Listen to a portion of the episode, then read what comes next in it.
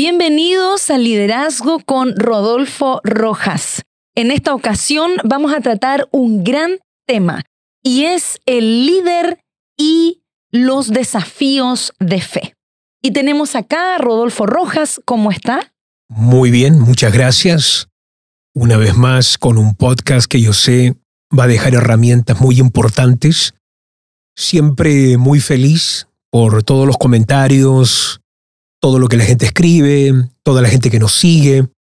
Eh, muy feliz de poder saber que estamos edificando la iglesia, pero también eh, dejando claves tan importantes en la vida de tantos líderes, empresarios, jefes, padres como madres de familia, ya que el tema liderazgo es algo que tú lo puedes llevar a todas las áreas de la vida. Mm. Una de las grandes eh, preguntas que muchos pastores, ministros y líderes han hecho, han comentado, es cómo enfrentar los desafíos de fe. Por ejemplo, tenemos una parte que es la fe impulsiva, esta fe ciega, que se tira en piscinas sin percatarse si hay agua o no. Y luego tenemos este otro extremo en donde Jesús dice que hay que sentarse, calcular los gastos, esta óptica de orden y administración. Em, ¿Cómo se definiría usted ante un desafío? ¿Es usted el impulsivo o el que calcula primero? Yo creo que todo depende de la circunstancia. Todo depende cómo se den ciertas cosas, lo que definen hacia qué, lado yo me voy a inclinar más. Como alguien que vive para Dios, cree en Dios, he aprendido que el llamado es una seguridad en Dios en medio de inseguridades circunstanciales constantes.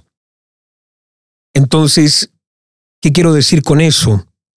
Hay momentos donde todo dice, no te metas acá. Las circunstancias lo dicen, la gente lo dice, mi mente lo dice, mis emociones lo gritan, pero hay una convicción de fe en el espíritu tan fuerte que te da una seguridad en medio de la inseguridad que me abre todo el panorama para ver con tanta claridad que sí, por aquí Dios quiere que yo vaya. Entonces hemos tenido diferentes desafíos de fe, seguramente en algún momento vamos a conversar de algunos. Y después está esta otra parte donde no tengo esa seguridad en el espíritu, no tengo ese convencimiento, pero todo por fuera dice que sí entre, la lógica me está diciendo que sí, la gente dice que sí, eh, las finanzas dicen que sí, que se puede, pero hay como una certidumbre en lo más profundo que te está diciendo por aquí no entres, aunque los recursos dicen que hay para eso. Entonces todo depende del momento, la circunstancia y lo que estemos viviendo a nivel muy personal con Dios. Eso es lo que nos ha pasado como iglesia como ministerio, a través de todos los tiempos, cuando hemos entrado en diferentes desafíos de fe que nos han llevado y que nos han empujado a un próximo nivel y a un crecimiento mayor como iglesia y como ministerio. Mm. ¿Y en qué se basaría usted como pilar fundamental, si se puede decir así, para poder entrar en un desafío? ¿Qué aspectos son importantes para usted? Yo creo que una de las cosas más pertinentes en la vida de un líder es la fe. Recuerdo hace muchos años atrás haber escuchado al pastor John Guichó, pero recuerdo cuando él dijo en una conferencia para pastores que el don más importante de un pastor y de un líder debe ser la fe. Aunque era algo que yo ya pensaba, que era algo que yo veía muy fuertemente en mi vida, eh, eso me lo confirmó y lo dejó como algo mucho más fuerte, eh, cimentado en mi, en mi espíritu, en mi corazón. Y creo que eso es una de las claves más importantes que debe tener un líder. La fe, ese convencimiento total, absoluto, de que Dios me está mostrando un camino, de que Dios me está mostrando un objetivo y que aunque los recursos, porque son incontables las veces que la finanza nos han gritado que no se puede, pero como te digo, este convencimiento pleno, de hecho dice Hebreos 11.1, es pues la fe la certeza de lo que se espera, la convicción de lo que no se ve. Entonces fe es una certeza y una convicción, pero en medio de incertidumbre, en medio de inseguridad.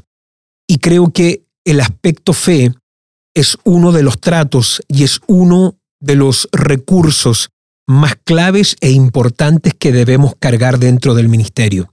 Entonces, eh, tú también tienes, por ejemplo, en Hebreos capítulo 11, que Abraham por la fe obedeció para, para salir al lugar que iba a recibir como herencia y salió sin saber a dónde iba.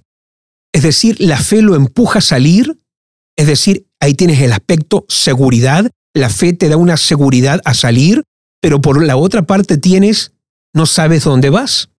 Por eso yo acostumbro a decirle a veces con los líderes que el ministerio, el liderazgo es una aventura. Yo sé dónde despierto, pero no sé dónde voy a dormir esta noche. Es un dicho, obviamente, pero claro que es así dentro del liderazgo. Hay cosas que las tenemos muy seguras, mientras que hay otras que no. Y es en esa inseguridad donde comienza a moverse este aspecto de la fe, que es lo que finalmente se vuelve la herramienta más clave para que después se te active ese favor sobrenatural, ese apoyo del cielo, que después te lleva a una victoria certera y a decir, wow, menos mal que le creímos a Dios, menos mal que no nos echamos para atrás, menos mal que no dudamos, porque esto nos empujó a poder tener este resultado y esta victoria que estamos teniendo hoy. Así que realmente es un riesgo, es un riesgo creerle a Dios. Hay cosas que van a ir en contra tuya, se van a levantar muchas oposiciones, pero hay que poder eh, tener este discernimiento y poder leer esta convicción que finalmente es lo que después te lleva a este respaldo total de parte de Dios. ¿Y le ha pasado que quizás se ha sentado a calcular o ha em, tomado una decisión de decir no a un cierto proyecto, a un cierto desafío? ¿Y qué ha sido lo que le ha llevado a un no en este caso? Bueno, yo soy visionario. Yo veo con claridad el futuro, sé dónde voy. Yo soy decidido en mi vida, yo sé dónde estoy ahora y dónde quiero ir en los próximos 10 años, yo sé dónde quiero estar en los próximos 20 años, como iglesia, como ministerio también, sé dónde está hoy, sé dónde la quiero dirigir. Tengo claridad, mi problema no es visión. Y es ahí donde entra mi esposa Leila. Leila me dice, perfecto, tienes la visión, sabes dónde quieres ir, pero ¿cuál es el plan? ¿Cómo vamos a llegar allá? Porque todo no puede ser solamente fe de ver dónde quieres ir, sino que también tenemos que tener un plan que debemos nosotros proseguir y que debemos seguir.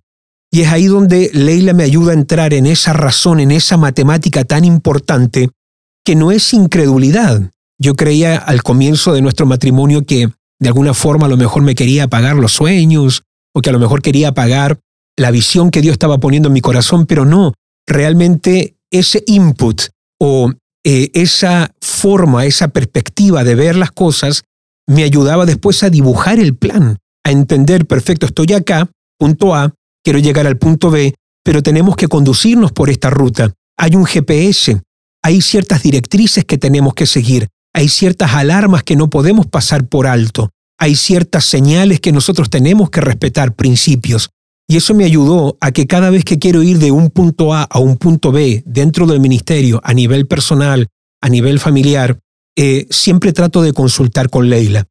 Y trato nunca de ir eh, en contra de lo que ella me está diciendo, porque dentro del ministerio, la voz de ella, su perspectiva, tiene el mismo peso del que yo tengo. Es decir, no Leila por ser mujer o por ser pastora ella lo que opina, lo que ve, no tiene el mismo grado de valor, no, todo lo contrario. Eh, los dos tenemos que estar de acuerdo en esto. Y me he dado cuenta a través del transcurrir de los años que cada vez que ha habido acuerdo, hay victoria. Y cada vez que ha habido desacuerdo, no hay avance. Así que para mí es muy importante qué opina ella, cómo lo ve, qué dice ella. En estos días, de hecho, estábamos teniendo una conversación en la oficina porque yo tenía que comunicar ciertas cosas a ciertos líderes y empresarios de la iglesia, y Leila me dice, ¿cómo lo vas a comunicar? ¿Cómo lo vas a decir? Si lo dices de esta forma, puede ser interpretado de esta manera. Si lo dices desde esta otra perspectiva, puede ser tomado de una forma muy diferente. Me ayudó inmediatamente a ver un panorama mucho más claro, a entender que a lo mejor no es llegar y decir ciertas cosas, a tener un cuidado. Así que yo siempre trato de escuchar qué quiere decir ella, cómo lo ve ella. Y esa forma o esa perspectiva de ver el llamado ministerio liderazgo siempre me ha complementado mucho. Y siempre ha sido como una regla eh, no escrita en nuestro matrimonio de que si no estamos de acuerdo los dos, no entramos. Y que si estamos de acuerdo los dos, aunque fracasemos en el intento, no nos vamos a echar la culpa, porque los dos estuvimos de acuerdo. Si hay algo terrible para mí es cuando un matrimonio, eh, el hombre le dice a la mujer, pero yo te dije, o la mujer le dice al hombre, pero yo te advertí. Para mí eso es terrible. Así que cada vez que entramos en algo, quiero estar de acuerdo, pero también cuando hemos entrado en ciertos desafíos, yo sé cuando Dios me habló. Y cuando Dios me habló, yo entro en otro nivel de conversación. Por eso yo me voy con mucho cuidado con el término Dios me habló. Me voy con mucho cuidado con eso porque jamás lo quiero usar para manipular a mi cónyuge. No lo puedo usar como para ver, para forzarla a ella a pensar de una cierta manera. Pero Leila sabe muy bien que cuando yo entro en el matrimonio a tomar un tema y hablar de un desafío, y yo comienzo diciendo, Leila, te tengo que decir lo que Dios me habló. En ese momento ya no es un consejo, en ese momento no vamos a ver si es que lo vamos a hacer. Inmediatamente Leila comienza a acomodarse porque Dios ha hablado algo y ahora está en nuestras manos sentarnos y calcular los gastos, cómo vamos a emprender esta nueva aventura. También con Leila ha sido lo mismo. Cuando Leila a mí me dice, Dios me habló, yo no tomo nunca de forma liviana ese término porque Leila nunca me ha manipulado con esa frase. Leila lo ha usado muy pocas veces en nuestro ministerio, en nuestro liderazgo, pero recuerdo, por ejemplo, cuando nosotros compramos nuestra primera vivienda, hablando de desafíos, soy uno de los pocos casos en Suecia donde alguien compró un apartamento sin tener dinero, solo con una palabra de Dios, recién casados.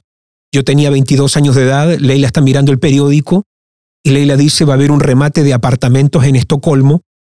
Y yo recuerdo cuando Leila me muestra un apartamento y yo recuerdo también, pero de forma tan nítida y clara, haber oído en mi espíritu la voz de Dios decirme, ese apartamento es el tuyo.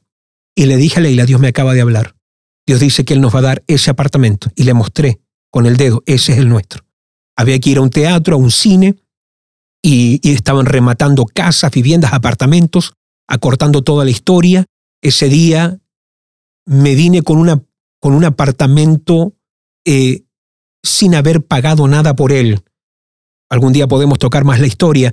Eh, y ese día salimos de ahí, pero felices con mi esposa. Pero pasaron los años y Leila me dice un día, eh, Rodolfo, Dios me habló. Les digo, ¿qué te dijo? Dios me habló de que este primer apartamento no es nuestro, es de Él, y que tenemos que darlo como una primicia a Él. Yo lo había comprado en cero coronas, estaba evaluado ahora en cientos de miles de coronas, habían pasado los años, lo habíamos arreglado, pero cuando ella usó el término Dios me habló, inmediatamente hubo en mí un sentido de reverencia muy grande, porque Leila nunca me ha manipulado con ese término.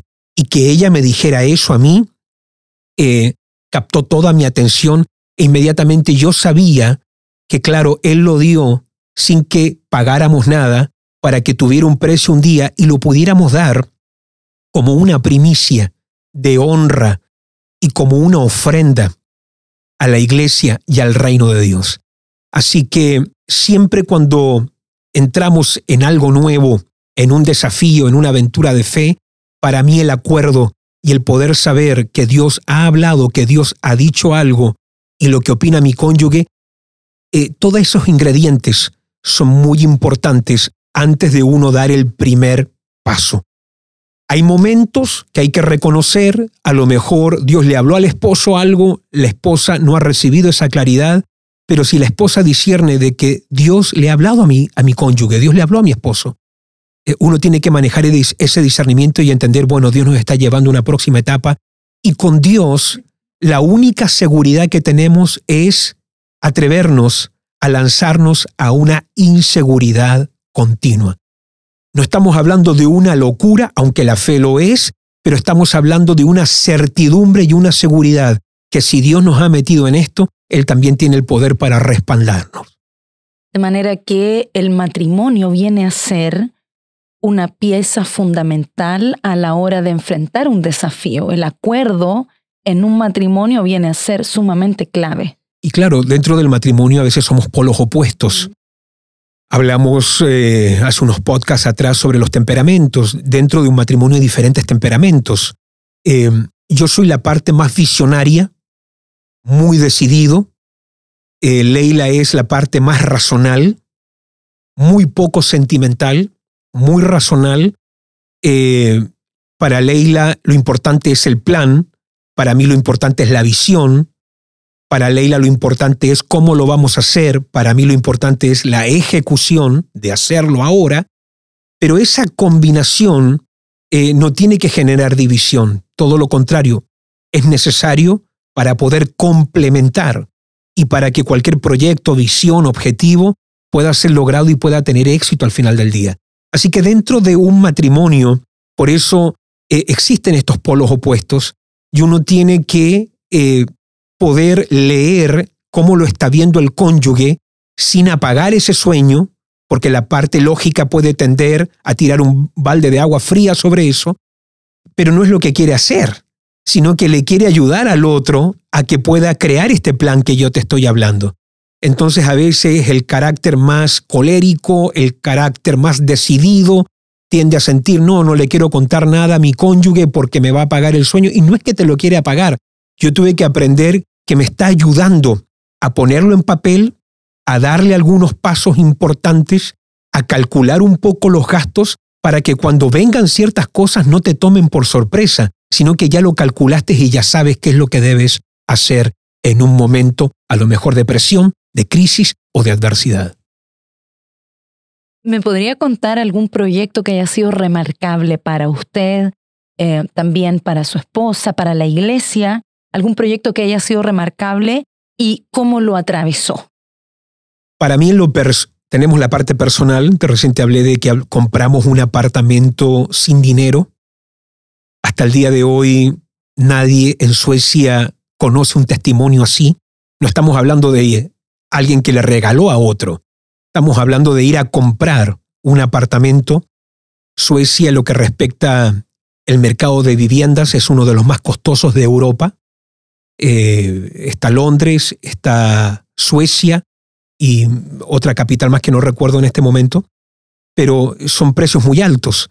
Y por eso cuando hablamos de comprar un apartamento sin dinero, eh, fue un acto de fe en el que finalmente yo salí con las llaves de una vivienda y la persona que había sido dueño de este apartamento anteriormente había abierto una cuenta y que justamente el dinero que estaba en esa cuenta para renovar ese apartamento por si un día se echaba a perder era justamente el dinero que yo necesitaba para comprarlo y me mandaron a un banco con un cierto papel, retiré el dinero y con el dinero eh, que había ahorrado el dueño anterior terminé pagando un apartamento sin yo haber invertido ninguna corona de mi propio bolsillo.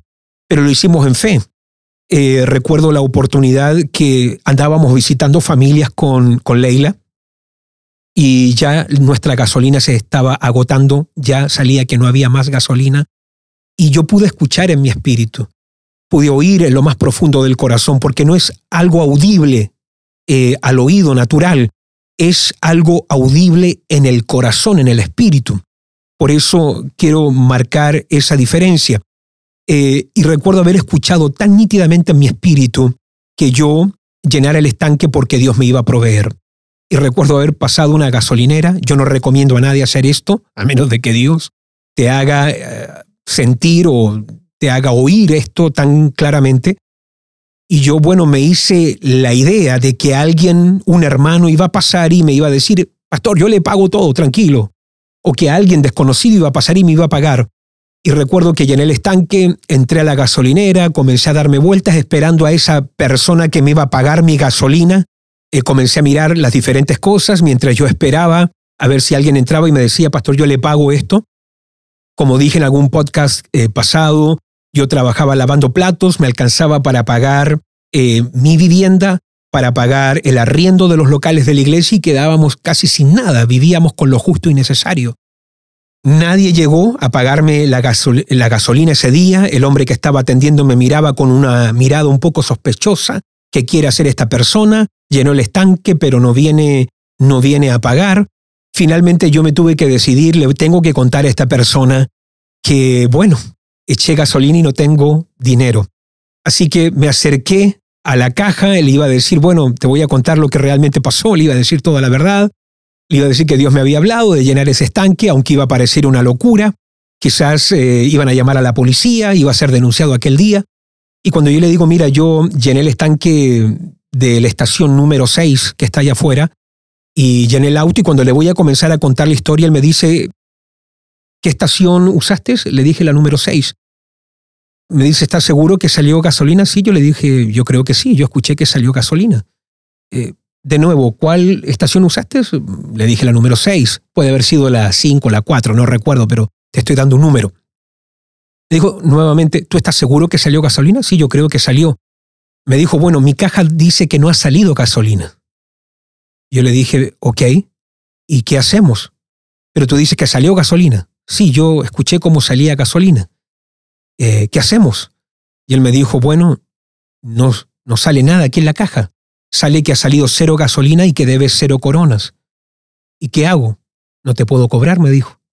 ¿Me puedo ir entonces? Te puedes ir, me dijo. Así que ese día me fui con un estanque lleno a mi casa para poder hacer y seguir haciendo la obra del ministerio esa semana. Así que a nivel personal comencé a tener esas experiencias, tengo otras más, que después fueron las que me llevaron a un entrenamiento para cosas mayores.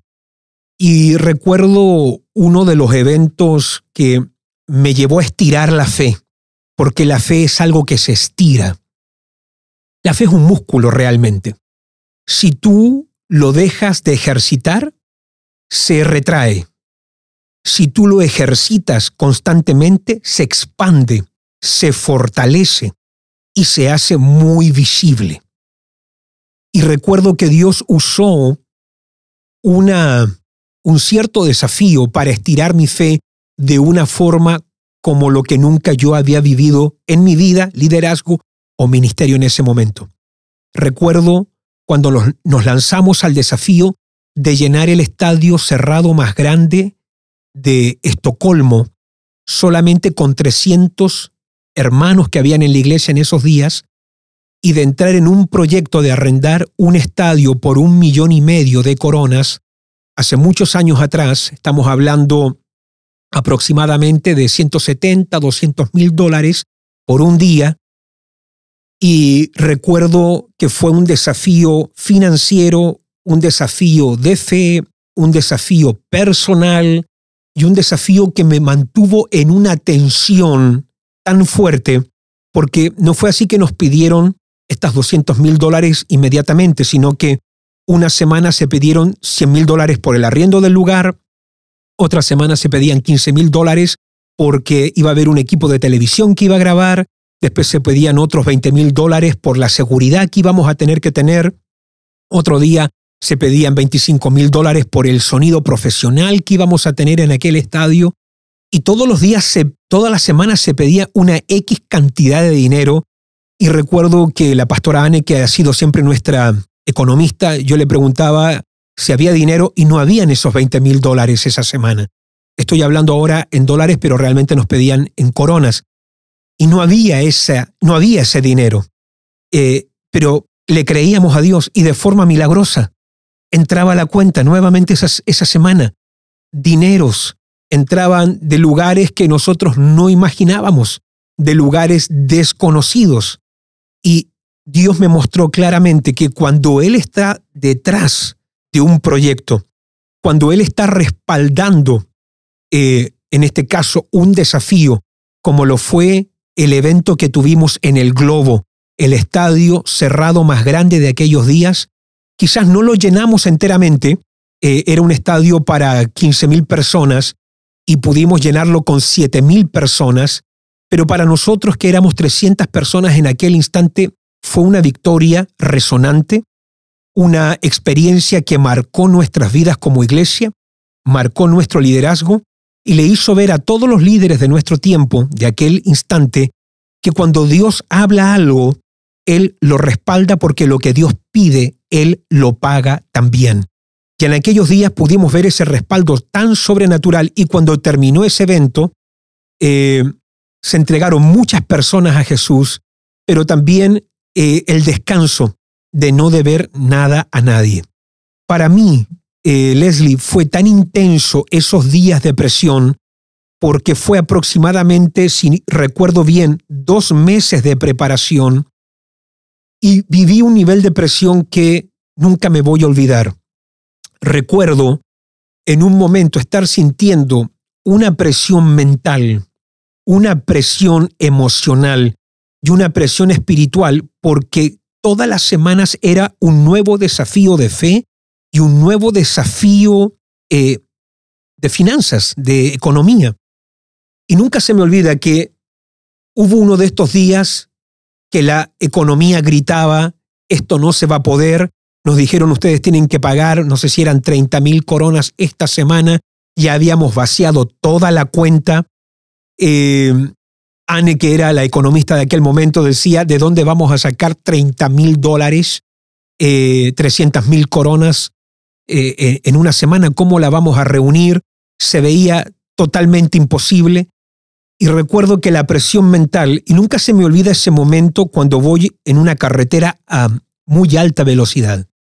Eh, era una carretera de 110, eh, tengo que reconocer que iba a más de 110, y recuerdo que voy eh, cruzando la carretera y hay una montaña con una piedra muy grande, gigante, y haber oído la voz del diablo en ese momento de presión mental, emocional, espiritual, financiero, todo lo que estamos viviendo, y haber oído que si a esa velocidad tú te estrellas contra esa piedra, toda esta presión que estás sintiendo y que estás viviendo se va a acabar. Y recuerdo haberlo oído, esas palabras se volvieron en un pensamiento, pero inmediatamente tuve obviamente el discernimiento para entender que el diablo siempre te da una salida rápida para las cosas y entendí cómo Satanás puede hablar especialmente en momentos de presión, pero nos atrevimos a creer. La fe siempre ha sido la clave de nuestro ministerio porque nunca en IMC le hemos preguntado a la billetera si es que nos da permiso para hacer algo. Nunca le hemos pedido permiso a la corona sueca para ver si nos da eh, el recurso necesario para poder pagar un evento. Todo lo que se ha hecho en IMC y para todos los líderes que nos miran, para todos los líderes futuros que vendrán el día que yo ya no esté, para todos aquellos que algún día van a seguir nuestras pisadas, sepan que nunca se le pregunta los recursos naturales, nunca se le pregunta a la economía o a la billetera si nos da el permiso. Todo lo que se ha hecho en esta casa, en este ministerio, bajo este liderazgo, desde el comienzo se hizo por fe y se debe seguir haciendo por fe. Así que realmente ha sido una aventura de fe. Pudimos eh, concluir ese evento con una tremenda victoria, todo pagado, y eso nos dio la plataforma para el siguiente desafío de fe que vendría unos años más tarde. Nosotros, como tú sabes, obviamente, pero hay gente que no, eh, por muchos años buscamos un lugar de retiros para poder hacer nuestros encuentros, retiros ministeriales. Fue una búsqueda intensa por muchos años. De hecho, yo siempre le, decía a, a Leila, le decía a, la pastora Anne, que era la ecónoma en ese momento, que también lo sigue siendo hoy, el lugar que yo quería de retiro. Yo quería un cierto lugar que tuviera ciertas características, que tuviera ciertas acomodaciones que eran importantes para mí, un, que tuviera un salón de conferencias para un X números de personas, que tuviera un, una sal, un salón de, de restaurante, que tuviera una cocina profesional, que tuviera una cancha de fútbol, que tuviera un lago que nos permitiera bautizar sin problemas, que tuviera un lugar para hospedar pastores o líderes de renombre, un lugar especial, que también tuviera habitaciones para un X número de personas. Y bueno, buscamos por muchos años, ese lugar parecía como un poco una fantasía, ¿dónde íbamos a encontrar un lugar así?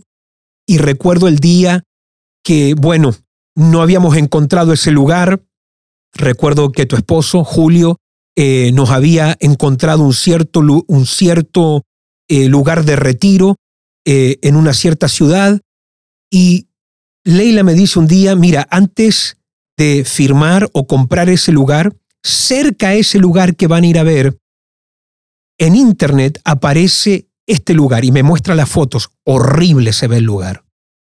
Pusieron, eh, recuerdo, las peores fotos que se podían poner y yo le dije, Leila, pero este lugar es horrible. Y Leila me dice, porque estábamos en Estados Unidos en aquel momento, yo viajaba justamente de Florida acá a Estocolmo porque íbamos a ver esta propiedad y Leila me dice, no se te vaya a ocurrir comprar ese lugar que van a ir a ver primeramente sin haber visto este. Mirando las fotos, como te digo, se veía terrible, finalmente llegamos a aquel lugar, vimos aquel lugar que íbamos a comprar primeramente y luego fuimos a ver este lugar que Leila había encontrado y era el lugar que tenía todo lo que habíamos orado en detalle. Se, llama, se llamaba en ese momento, se sigue llamando obviamente Saxenborg, nosotros lo renombramos, lo apodamos Betel, eh, que es Casa de Dios, Puerta del Cielo, nuestro centro de retiros ministeriales. Eh, y recuerdo que aquel día lo estaban vendiendo por varios millones de millones de coronas. Estamos hablando de un lugar inmenso, muy grande el terreno, lago, salón de conferencia, cocina de restaurante, varios pisos para hospedar gente, otro lugar alterno para seguir hospedando más personas, pero el número y el precio era muy grande. Y aquel día eh, yo les dije a ellos, esto es lo que podemos pagar. Acortando la historia, eh, bueno, hubieron algunos tirones para acá, para allá, finalmente llegamos a, un acuerdo en el precio, eh, nos fuimos a firmar los papeles al centro de Ludvika con el agente de bienes y raíces. Y yo antes de firmar los papeles, yo recuerdo, porque eran como 20 papeles, yo le pregunto a algunas personas que iban con nosotros, eh, eh, ¿qué pasa si no logramos pagar? Porque nos dieron, la cláusula era pagar dentro de 30 días todo el dinero. Entonces yo hago solamente la pregunta, ¿y qué pasa si no pagamos dentro de los 30 días? Bueno, vienen por todo lo que ustedes tienen, puede haber juicio, puede haber cárcel, porque en el momento que ustedes firman, ustedes se están comprometiendo a este dinero porque obviamente ustedes lo tienen. Y en ese momento yo le dije, claro que sí, lo tenemos, lo teníamos por fe, obviamente. Yo firmé los 20 papeles, 1, 2, 3, 4, 5, 6, 7, 8, 9, 10. volvemos nuevamente al comienzo. Ese día que fuimos a ver ese lugar, yo me fui a caminar solo. Dejé a todo el grupo en un lado, le dije, Dios, tú me tienes que decir si compro este lugar o no, porque todo depende de tu palabra. Si tú me dices que sí, con ese sí viene todo el recurso, los millones que necesito. Tú me dices que no, yo no me meto acá. Y ese momento fue donde pude en mi espíritu tener una paz y oír tan claramente que estaban todos los recursos de Dios para esto. Bueno, volvemos a la oficina, firmo los 20 papeles con una fe tremenda, total, y cuando firmo el último papel, es ahí donde entro en esta conciencia de que acabo de firmar algo y entro en mi lógica natural de que firmé algo por fe por millones de millones de coronas y no tenemos una sola corona ahorrada. Ese día era un día lunes, teníamos reunión de líderes en Estocolmo, y ese es el día que yo le cuento a la iglesia, les tengo dos noticias, una buena y una mala, cual quieren escuchar, toda la gente dijo, cuéntenos la buena. Les digo, acabamos de firmar y comprar un lugar de retiros, un lugar para tener nuestro centro de retiros ministeriales, así que esa es la buena, la iglesia saltaba, gritaba, muy bien, victoria, y ahora viene la mala noticia, yo acabo de firmar por fe eh, de que tenemos ese dinero y ahora tenemos 30 días tenemos exactamente 30 días para llegar a estos millones de coronas o si no, bueno, a lo mejor me espera hasta la cárcel. Y fue en ese momento donde realmente nuestra fe fue probada. Salimos en el periódico en esos días. El periódico eh, escribió de que yo como líder había dicho en una reunión que habíamos comprado por fe, que no teníamos dinero. La radio me comenzó a llamar. Periódicos seculares me comenzaron a tratar de contactar para hacerme alguna entrevista de cómo yo me había atrevido a firmar algo por fe sin tener, eh, sin tener el dinero. Recuerdo haber tenido una directriz muy clara de no dar ninguna entrevista ni a radio ni a ningún periódico, solamente creerle a Dios. Pero los periódicos ya habían salido con esta palabra, haciendo esta declaración. Este pastor ha dicho que tiene dinero para comprar, pero no lo tiene y sabemos que en estos 30 días él no va a poder reunir esta X cantidad de millones de coronas porque es demasiado. Concluyo y llego al final de la historia. Lo que Teníamos 30 días para presentar el día 28. Es el día donde como iglesia podemos celebrar, llegamos a la meta financiera y podemos pagar al contado lo que hoy es Betel, nuestro centro de retiros ministeriales. Pero ¿de dónde vino esa fe y ese carácter para soportar? Porque fueron 28 días muy tensos para mí, muy fuertes en lo personal, pero tenía esto reservado, guardado en mi historia, que el Dios que me ayudó ayer era el Dios que me podía ayudar hoy y también es la certeza del Dios que me puede ayudar, librar y respaldar en el día de mañana. Entonces, cuando tú tienes registrado en tu espíritu y en tu mente victorias pasadas, ese registro de victorias del ayer son también lo que se vuelven como en tu aseguranza de que Dios también te puede respaldar en el presente y que Dios te va a proveer para todo lo que tú necesitas en el futuro también. Uh, wow. Eh, yo he estado de cerca. Eh, creo que en la mayoría de estos proyectos de fe en la iglesia em, ha sido impresionante cómo mi fe en lo personal se ha expandido mucho em, porque ver imposibilidades, pero ver también cómo Dios respalda, cómo Dios cumple su palabra y cómo Dios también nos mueve mm. a dar lo que nunca hemos dado. También vemos el respaldo de Dios en nuestras familias y en lo personal, porque recuerdo vívidamente estos momentos donde tuvimos que dar más allá de nuestras fuerzas em, y Dios eh, respaldando. La iglesia comenzó a moverse y comenzó a dimensionar eh, la dadivosidad, pero Dios también fue em, activando eh, la fe y activando la prosperidad también. Fue en ese tiempo, yo recuerdo, donde nosotros em, vendimos nuestro primer departamento y Julio él trabajaba todavía en, su, eh, en la empresa en donde él era empleado y él estaba justo transicionando a tener una, una empresa propia que todavía no le producía mucho, la verdad. La empresa él la tenía, toda la ganancia él la reproducía y la recapitalizaba para poder echar a andar ya una empresa más sólida.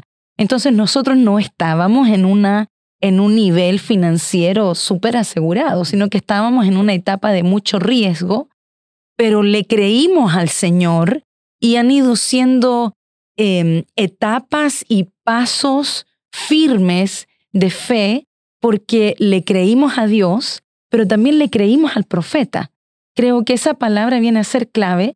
¿Qué le parece esa, esa palabra? Porque ha sido algo que usted nos ha enseñado y no en pronto, de que creed a Dios y estaréis seguros, pero creed a sus profetas y seréis prosperados. Y fue esa plataforma justamente de la dádiva que nosotros en lo personal dimos para Betel, que a nosotros nos puso una plataforma en donde nosotros también hemos dimensionado en, eh, en prosperidad y en bendición por una palabra que nosotros recibimos de parte de nuestro profeta, que en, mm. este, en este caso ha sido usted como el hombre de Dios dirigiendo este, este gran desafío.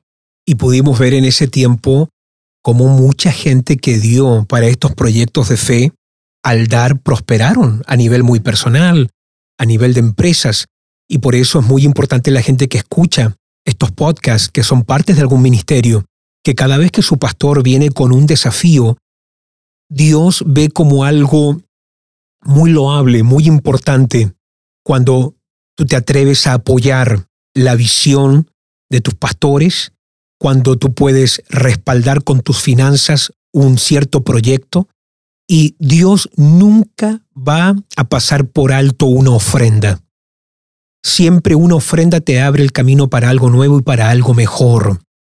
Y ha sido impresionante cómo la gente que dio justamente para Betel, ahora estamos tocando el caso Betel, es gente que Dios después bendijo mucho y los prosperó de forma muy importante. Ahora, como iglesia, eh, no voy a entrar en detalles, pero tú ya sabes bien que hemos comenzado en esta semana un nuevo proyecto de fe. ¿Y eh, qué nos dice la billetera? La billetera dice nuevamente que esto no tiene lógica.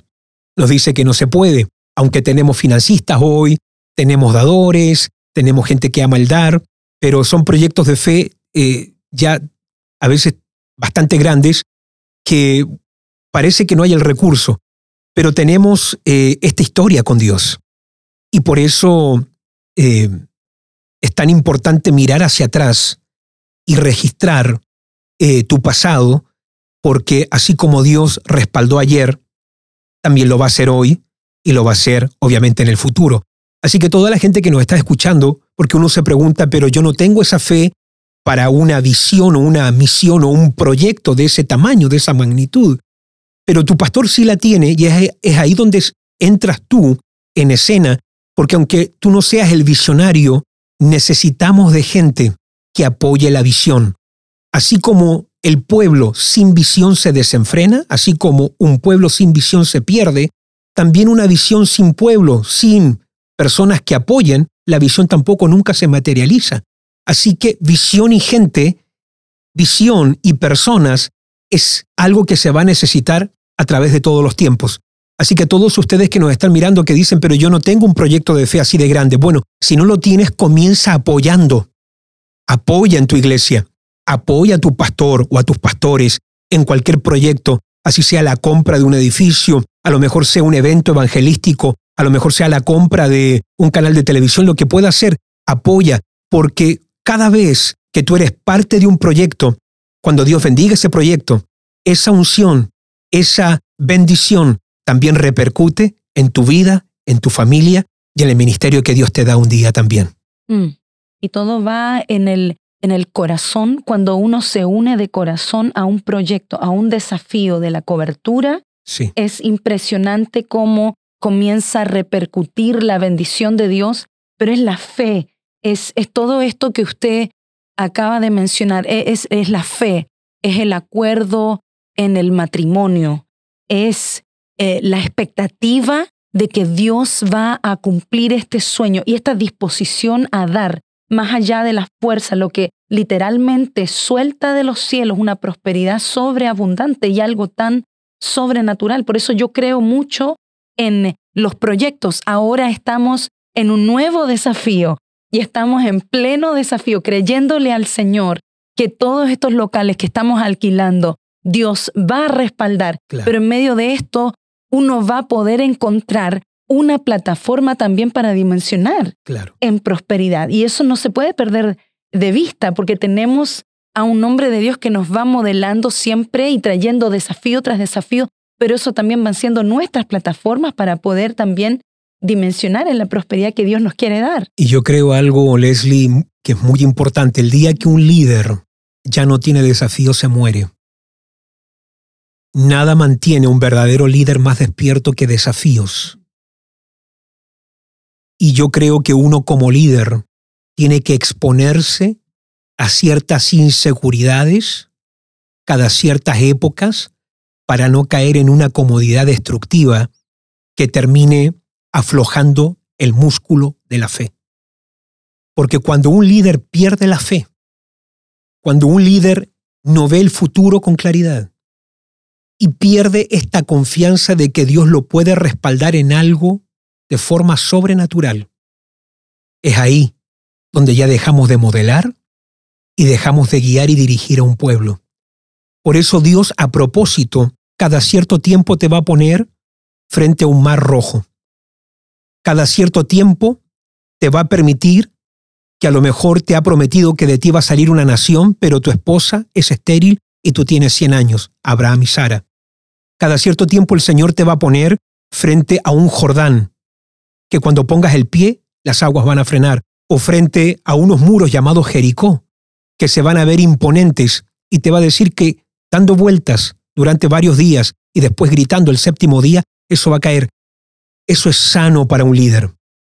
Es peligroso, líderes, el día que ustedes hacen de la comodidad la meta. Un líder no está llamado a comodidad, eso te va a oxidar, eso te va a destruir.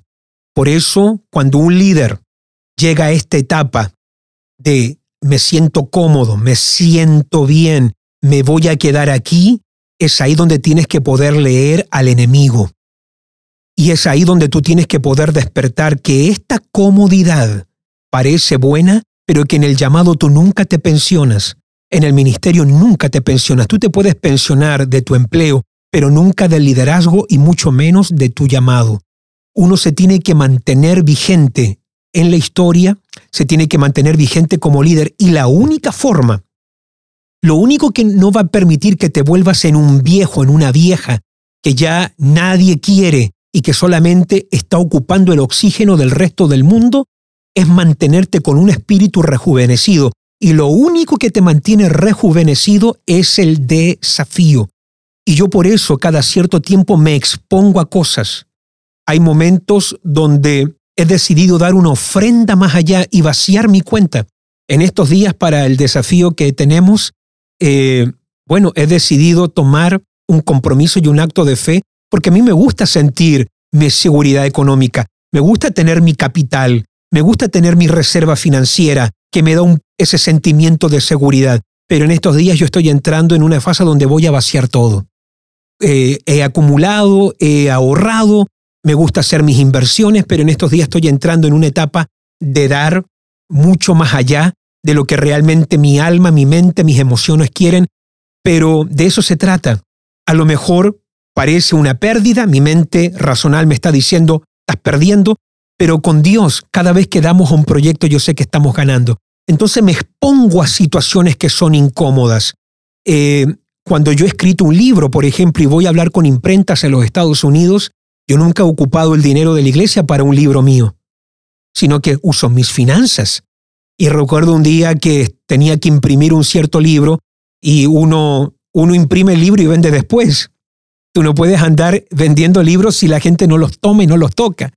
Y recuerdo eh, un cierto libro que íbamos a mandar a hacer una X cantidad y recuerdo que en ese momento la imprenta nos pide 10 mil dólares, que era mucho dinero para nosotros, 100 mil coronas, por esa X cantidad de libros. Y yo le dije eh, si me daba una cantidad de tiempo eh, para pagar esos libros.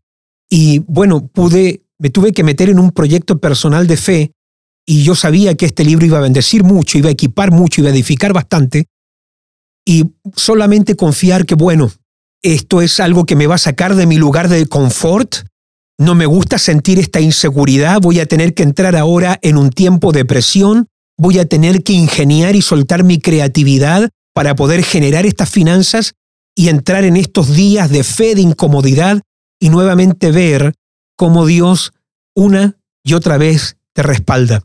A todos los líderes que nos están escuchando, así sea empresarial, así sea pastor, quien sea, nunca estás más vivo como líder como cuando estás frente a un desafío.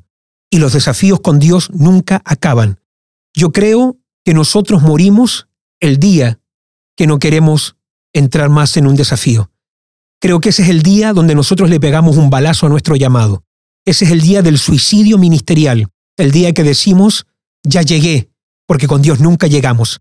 Dios siempre te va a mantener frente a algo nuevo, a algo diferente, y uno tiene que mantenerse con una expectativa y con una fe tan firme que no importando esta nueva incomodidad a la que Dios me está introduciendo, bueno, el Dios que me ayudó ayer me va a volver a ayudar en este momento. Y en esos desafíos de fe es donde te tiene que acompañar tu familia y también los discípulos y que te vean firme en esos momentos.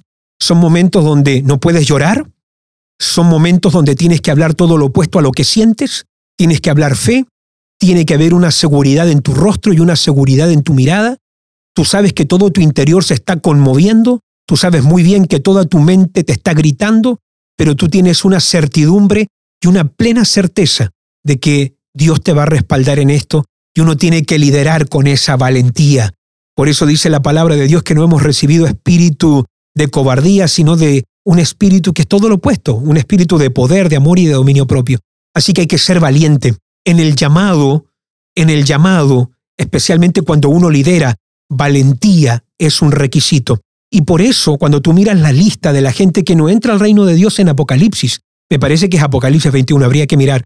Pero en la lista, lo primero que Dios pone, una de las primeras personas que Dios dice que al reino de Dios no van a entrar o que van a ser echadas en el lago de fuego, son los cobardes. Los cobardes no entran al reino de Dios. Dios no quiere nada con los cobardes. ¿Por qué? Porque un cobarde es todo lo opuesto a un valiente. Y un valiente se atreve a ir en contra de la corriente. Un valiente se atreve a creerle a Dios cuando nadie cree. Un valiente se atreve a decir lo que Dios dice cuando todos opinan lo contrario. Un valiente se atreve a hablar vida cuando todos dicen aborto. Un valiente se atreve a decir la verdad aunque eso pueda incomodar. Un valiente se atreve a ir adelante cuando todos están huyendo y están retrocediendo. Un valiente se atreve a marcar una diferencia cuando todos son mediocres y aman el status quo. Por eso, dentro del ministerio y en nuestro liderazgo no estamos llamados a comodidad, mucho menos a cobardía, sino a un compromiso y a una entrega total. Y por eso dice Apocalipsis 12:11 que nosotros hemos vencido por medio de tres cosas, la sangre del cordero, la palabra del testimonio y número tres, que para mí es muy importante que a veces lo pasamos por alto, y porque menospreciamos nuestras vidas. Y el día que tú puedes poner tu vida en segundo lugar, menospreciar tu vida en un tiempo donde todos aman su yo, todos buscan su seguridad, todos aman su eh, comodidad, cuando tú puedes menospreciar tu vida porque valoras el reino de Dios, menospreciar tu vida porque valoras el liderazgo y el llamado que Dios te ha dado, cuando te puedes menospreciar a ti mismo porque valoras y has puesto el reino de Dios primero, ese día tú eres un líder, como acostumbramos a decir, un líder insigne que marca una diferencia y que se vuelve en ese agente de cambio que termina bendiciendo su generación y siendo una respuesta para su nación y para su tiempo. De manera que un desafío se puede volver en ese salvavida del llamado. Exactamente. Cuando tú comienzas a exponerte a inseguridades, inmediatamente la parte que busca seguridad en ti te va a gritar, te va a insultar, te va a decir que estás loco, pero en ese momento tu liderazgo recupera vida. Y lo vas a ver a través de toda la Biblia y cuando lees biografías o autobiografías, a mí me gusta mucho estar leyendo biografías de hombres que de alguna forma marcaron la historia, seculares como cristianos. Tú vas a descubrir que todos tuvieron un momento donde tuvieron que dar todo por una idea. Y que dar todo por esa idea implicaba que podían perder su casa, podían perder su empresa, podían irse a la quiebra, podían perderlo todo porque tenían una idea, pero también tenían un liderazgo y un compromiso tan grande que ellos sabían que no iban a poder vivir consigo mismos y el resto de su vida pensando, ¿qué hubiera sido si me hubiera atrevido? ¿Qué hubiera sido? Y por eso en la historia eh, de la vida de Jonatán, hijo de Saúl, hay un detalle muy importante en el paje de armas, en su escudero, el que lo ayudaba. Porque a veces nosotros pensamos que solamente el líder tiene que ser ese de fe, ese que cree, ese que va adelante en el desafío. Pero es muy importante aquellos que apoyan al hombre de Dios. Son igual de importantes como el hombre que carga la visión. Y Jonatán, que va a enfrentar ahora un ejército grande de filisteos, van a enfrentar un ejército de miles, pero ellos son dos. Es Jonatán, hijo de Saúl, y su escudero. Entonces, eh, Jonatán le cuenta a su escudero lo que va a hacer. Le dice, yo me voy a ir en contra de este ejército. Ellos son miles, nosotros somos dos. ¿Qué dicen las matemáticas? Esto es una locura, esto es un suicidio, aquí nos vamos a morir. El paje de armas le podría haber dicho, perfecto, vaya usted mi señor, yo me voy a quedar aquí orando por usted, yo lo voy a estar apoyando en oración.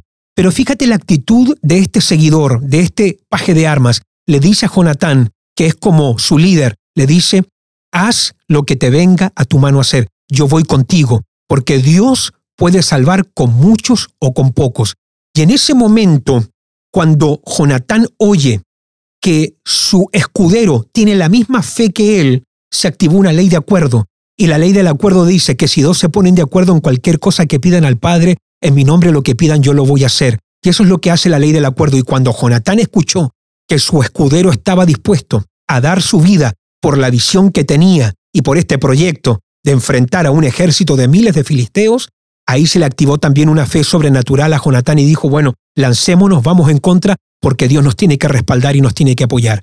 Y eso es lo que hace un desafío, te, da vida y creo que la palabra que usaste es clave, porque salva tu liderazgo, salva tu ministerio. Y a toda la gente que nos está escuchando, es tiempo de entrar en desafíos, de creerle a Dios, de entrar en desafíos que nos incomoden, porque a veces un desafío va a ser literalmente alfileres en tu cama que te van a hacer levantar a horas incómodas, que te van a dejar, te van a llevar a no dormir en las horas que quieres dormir, porque tu mente, tu espíritu y tu alma va a estar ocupado con este nuevo proyecto y con esta visión que Dios ha depositado en ti.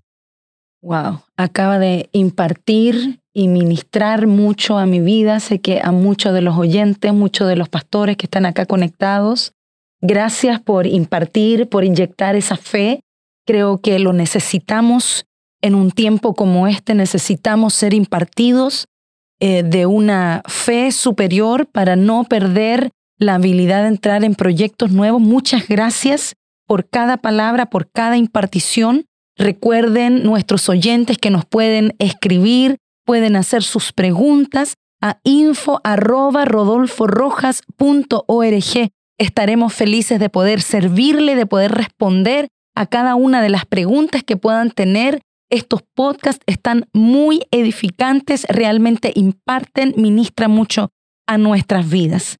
Les recordamos también a toda la comunidad que nos sigue por redes sociales y por YouTube que apenas lleguemos a los 10.000 suscriptores en nuestro nuevo canal de YouTube Rodolfo Rojas Podcast. Rodolfo Rojas Podcast. Vamos a escoger a tres personas, tres personas que hayan compartido el enlace del podcast a todos sus eh, contactos y hayan em, comentado cada podcast, le enviaremos de regalo los tres libros titulados La trilogía del liderazgo. Aquí los tengo. Aquí está El despertar de los valientes, está Levántate y resplandece y tenemos también Generación de Conquista. Estos tres libros les van a equipar, les van a edificar y van a llevar su vida de oración y de liderazgo a una mayor dimensión. Así que no se pierda esta posibilidad de poder eh, recibir estos tres libros. También los pueden adquirir ¿cierto? En la tienda de rodolforojas.org, ahí también los puede adquirir. Así que no se olvide mantenerse activo, interactúe con nosotros, estaremos felices de poder servirles y no se pierda el próximo podcast en Liderazgo con Rodolfo Rojas, un canal de donde extraerás una universidad de conocimiento y revelación para ser un líder insigne para el tercer milenio.